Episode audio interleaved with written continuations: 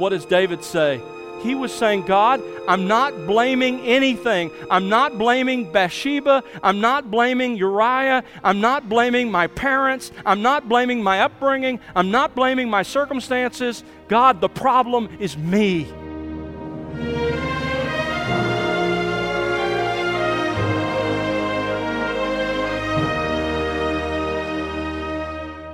Welcome to The Word Unleashed with Tom Pennington. Tom is pastor teacher at Countryside Bible Church in Southlake, Texas. Hello again, I'm Bill Wright. On today's program, Tom continues in his current series titled Caught in the Act. Throughout our series in Romans chapter 7, verses 7 through 13, we've looked at the issue of God's timeless, moral, and perfect law. And as you've learned so far, believers are dead to the law through the death of Jesus Christ. Last time, Tom began to look at Paul's defense of the law of God, a defense brought about by the objections of his opponents. They asked, Can the perfect law of God cause you to sin? Well, as Tom will teach today, of course not. The law only reveals the depth and depravity of human sin. How? Let's join Tom to find out here on The Word Unleashed. Several years ago, uh, I received in the mail a summons for jury duty. Many of us in this room have received those summons, and they are both, uh, at one point, a joy because it's our duty and privilege as American citizens. On the other hand, there always are more things to do than one can get done, and so it's a, it's a bit of a, oh no, am I going to have to serve on jury duty? I went to the criminal courthouse there in Fort Worth, and uh, in the course of the day, I was selected as one of the final potential jurors to be considered, that, that last pool before the final 12 are chosen. The defendant in the particular trial that uh, I was called to, to sit was accused of driving under the influence of alcohol. That morning, when it was the defense attorney's time to question the, this pool of jurors, he didn't begin by, answer, by asking questions. He began instead by explaining the Texas legal code pertaining to drunk driving. And when he had finished with his, his chart and graph of all that, um, that the legal code in Texas requires for a person to be convicted of drunk driving, he then began to openly question the law itself. And, and he even went on to suggest that the law was flawed and it needed to be changed because of what he saw as ambiguities and inequities within the law as it was written. Now, once he had finished his diatribe against the law, he started asking jurors one by one if they agreed with his perspective. Of course, it was obvious what he was doing. He was attempting to find those jurors that would be the most likely to, to hear and respond favorably to his defense. But eventually, in the course of doing that, he got to juror number 14, which happened to be me. And he asked me if I agreed with him that the Texas law was unfair and should be changed. Now, I need to first of all say in my defense that that I didn't intentionally calculate my response to get out of jury duty. But I did suspect that my response might have that result. When he asked me that question, I, I answered this way I said, Sir, and by the way, I didn't say it sarcastically, I said it straightforwardly and graciously. I said, Sir, it's my understanding that we are not here to sit in judgment on the law, but to decide whether your client broke the law as it is currently written. That's when I was told that my service would no longer be needed. now, clearly, that attorney's defense of his client was going in part to blame the law. And that's not an uncommon response. Honestly, it's not an uncommon response for those who are caught in the act of any criminal activity. They blame everything but themselves, and sometimes they even blame the law. There have been times when an inmate has been proven guilty and sentenced to death. And just before his execution, he has blamed others or even the legal system itself for his impending death. He refuses to acknowledge that it is his own crime that has brought the sentence of death. It's exactly that kind of blame shifting that Paul the Apostle refuses to let sinners do in the passage that we are studying together here in Romans chapter 7. You remember that in this great chapter, Paul is addressing the issue of God's law, God's timeless moral law that is included in the Mosaic law, but is supersedes it and lasts beyond the Mosaic law because it's a reflection of his own character. That moral law that is outlined in what we call the Ten Commandments. Now, Paul had to address this issue of God's law because you remember back in chapter 6, verse 14, he just made this statement. He said, You are not under law, but under grace. And he knew that that passing comment would invite a number of serious questions. What do you mean, Paul? We're not under law. Are you trying to undermine the holy law of God? So in chapter 7, he returns to this issue of God's moral law. He begins chapter 7 in the first six verses by explaining our death to the law. If you're a Christian, verse 4 says, you have been made by God to die to the law through the death of Jesus Christ. And we talked about that section, what a rich and beautiful truth that is. Beginning in verse 7 of chapter 7 and running down through verse 13 is Paul's defense of the law. This is where he begins to say, Listen, I am not in any way undermining or attacking the law of God.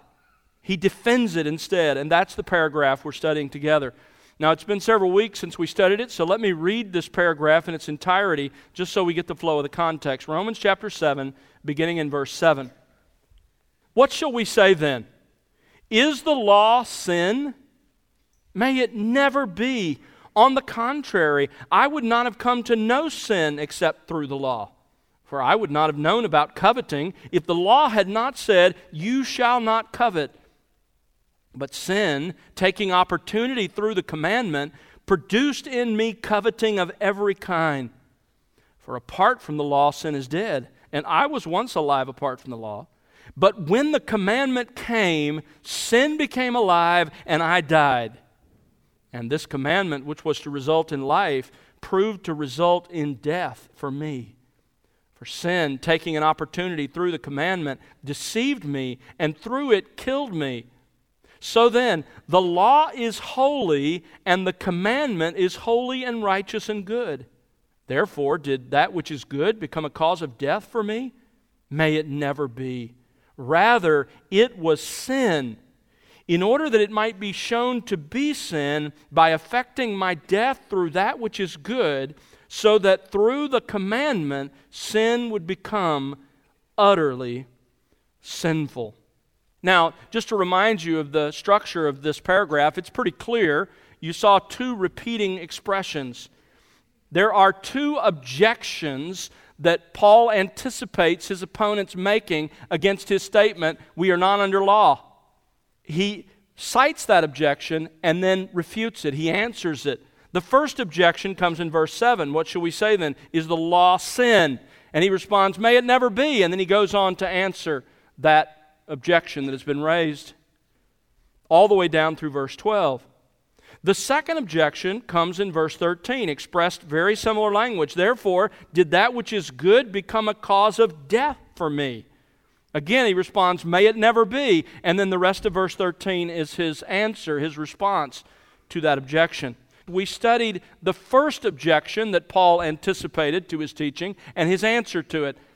Let me just review it with you briefly. His overarching point in verses 7 through 12 is this God's moral law, summarized in the Ten Commandments, doesn't cause your sin, it doesn't make you sin. The objection itself is stated in verse 7. Essentially, his opponents were saying, Listen, Paul, your teaching and its logical conclusion is that God's law is evil and it is the cause of our sin. Verse 7. What shall we say then? Is the law sin? Paul's answer is absolutely not. Our inherent sinfulness causes our sin? And he answers beginning in the middle of verse 7 down through verse 12. Notice his answer begins with, May it never be. God forbid. That's not, that's morally repugnant to me, he says. And then he spells out his answer. He begins in verse 7 by explaining the real purpose of the law for unbelievers. That purpose is twofold it is to identify what is sin, it's to help unbelievers see this is what God expects, this is what God demands. That activity is sin. And secondly, to prove to the sinner that he has broken that law, that he is a sinner. It serves both purposes for unbelievers. He moves on then in verses 8 through 11 to explain the real cause of our sin. He begins in verse 8 with a, a sort of summary statement.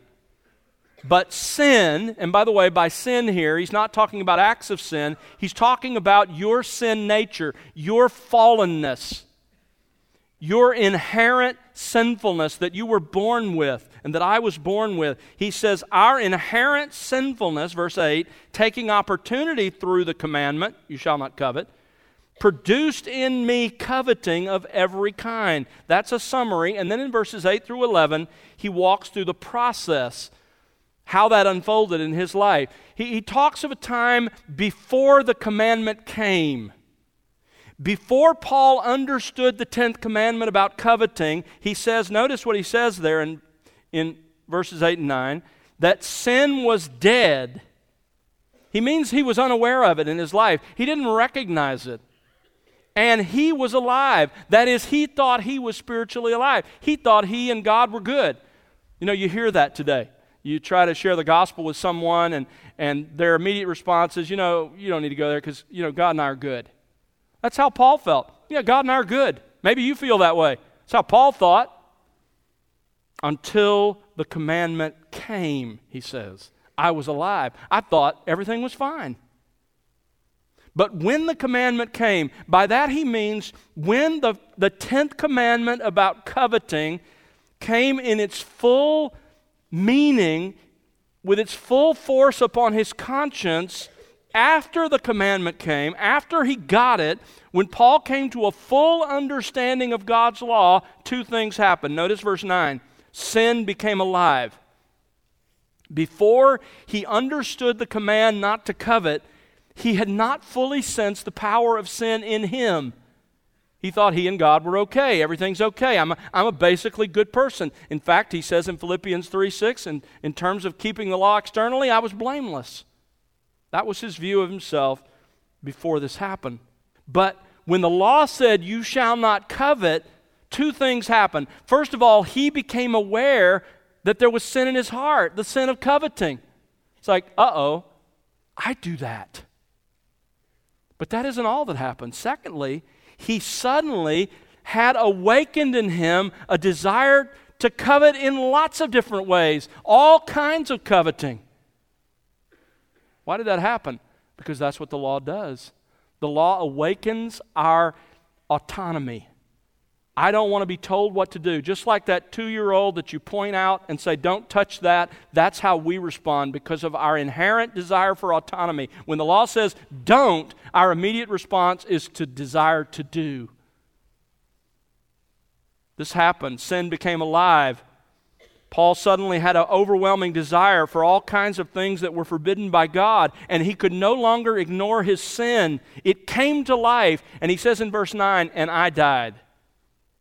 In other words, all of his self confidence, all of his self righteousness, all of his spiritual pride as a Pharisee died.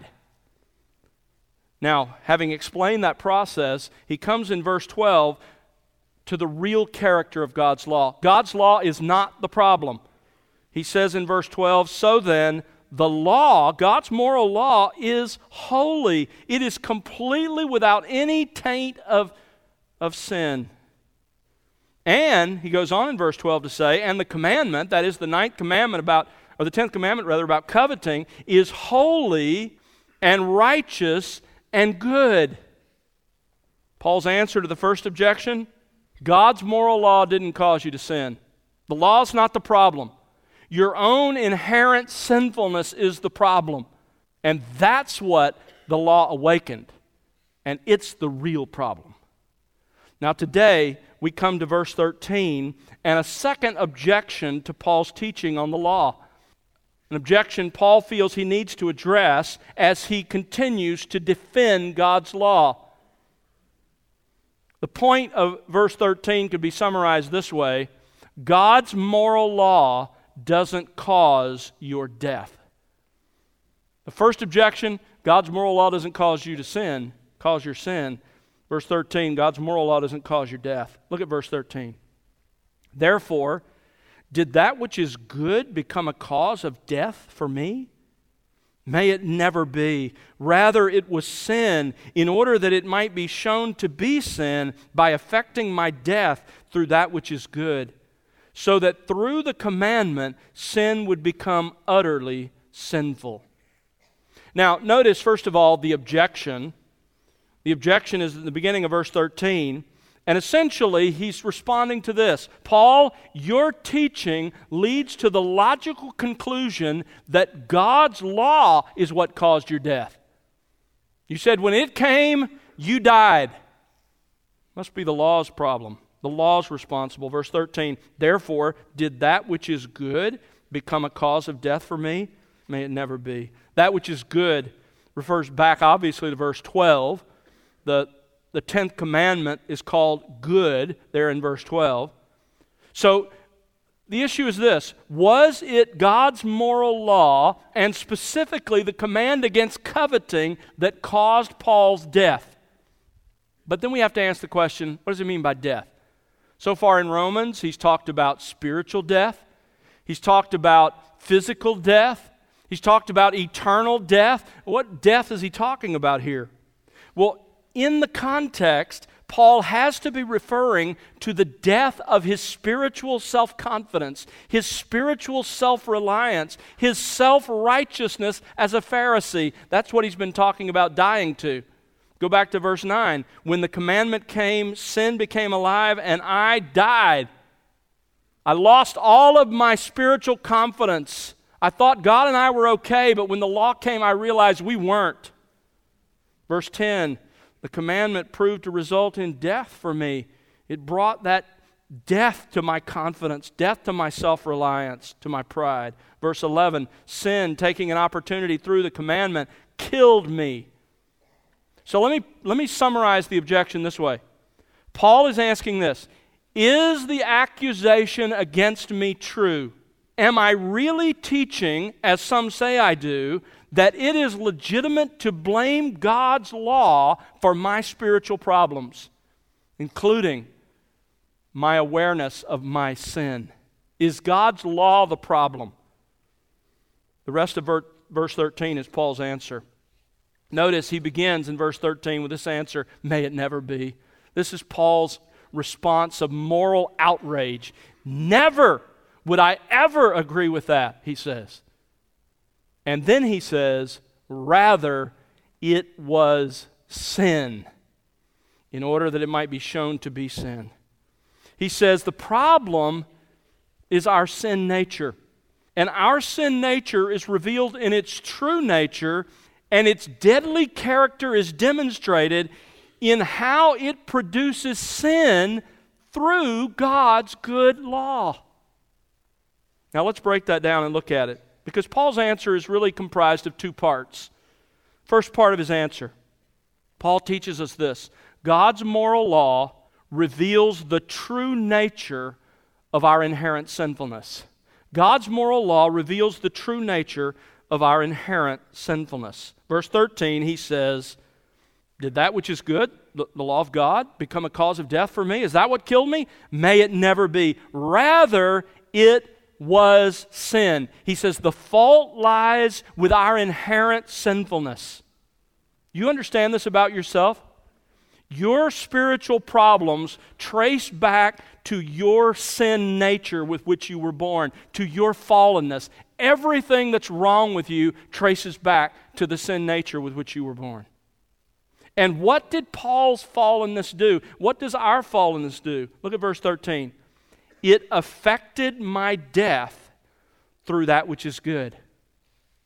My sin nature, my fallenness, that nature with which I was born used God's law. It used God's law to completely destroy me, to destroy my self reliance, to destroy my self righteousness.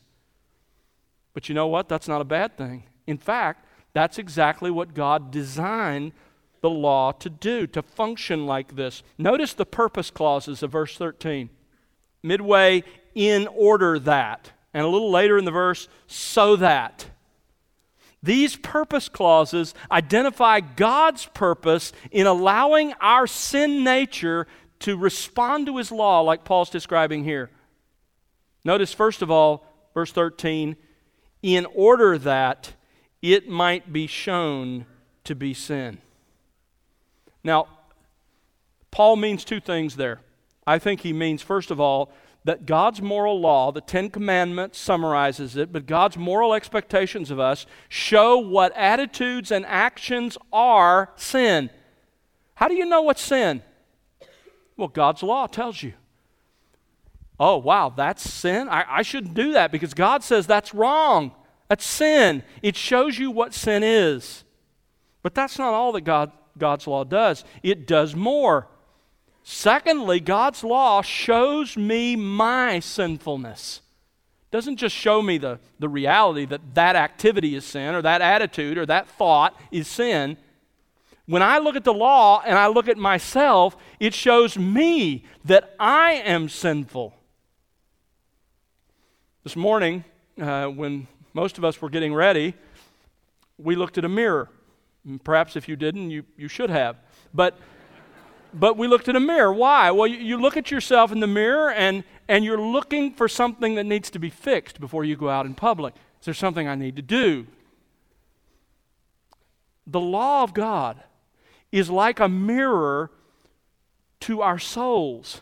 It allows us to see our inherent sinfulness. As we see the law, it reflects back the image of ourselves, and we see how ugly spiritually we are. God's moral law does for our souls what shining a black light in a supposedly clean bathroom does. Let's try that little experiment, ladies. You won't sleep tonight. Because that black light reveals all that is disgusting, even when you thought that room was clean. And that's exactly what the law of God does for us. We look at God's law and we thought we were okay. We thought God and us, God and we were good. Everything was fine. And then we see the law. And it's like the black light comes on our souls and shows everything that's disgusting, that outrages God. The law functions like glasses. Many of us wear glasses. Some of us get along just fine, really, without our glasses if we had to. Others of us couldn't find our way to the alarm clock without our glasses. What do they do? Your glasses allow you to to see things as they really are, as opposed to that sort of Monet look that some of you get without your glasses. You really see it. That's what God's law does. It's like putting on glasses and looking at yourself as you really are. Another way to think of it is this God's moral law functions like turning on a light in a dimly lit room. My wife and I have different sort of philosophies about light in the evening. I prefer that sort of soft, dimly lit feel. And my wife, on the other hand, likes the, you know, all the lights blazing like daylight. And there's an advantage to my approach, and that's because when I'm sitting at my desk in my office at home and the lights are dim, I, I just don't see that dust that's on the desk. But when you turn the light all the way up, you see it. It's like, where did that come from? I didn't know that was here. That's what the law of God does. It functions in the same way. It allows me to see the dirt in my life and soul that was there before the light was turned up. For Paul, the light came on in his soul through the 10th commandment against covetousness. That's what God used in his life.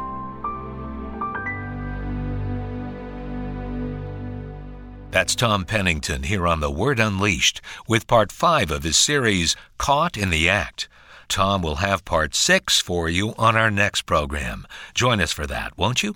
Well, it's our prayer that you'll be enriched by the expository teaching of God's Word here on The Word Unleashed. We'd love to hear your story and how God is enriching you in your walk with Christ through this ministry. Write to us, won't you? Our address is listeners at thewordunleashed.org. Again, that's listeners at thewordunleashed.org. Or you can call us at 1 877 577 WORD. And be sure to connect with us on social at The Word Unleashed. The Word Unleashed is made possible because of the prayers and financial gifts of individuals like you.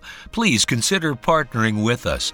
You can find out how to do that by visiting thewordunleashed.org. That's thewordunleashed.org.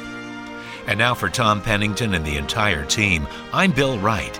Thanks for listening to The Word Unleashed, exalting God's glory, explaining God's truth.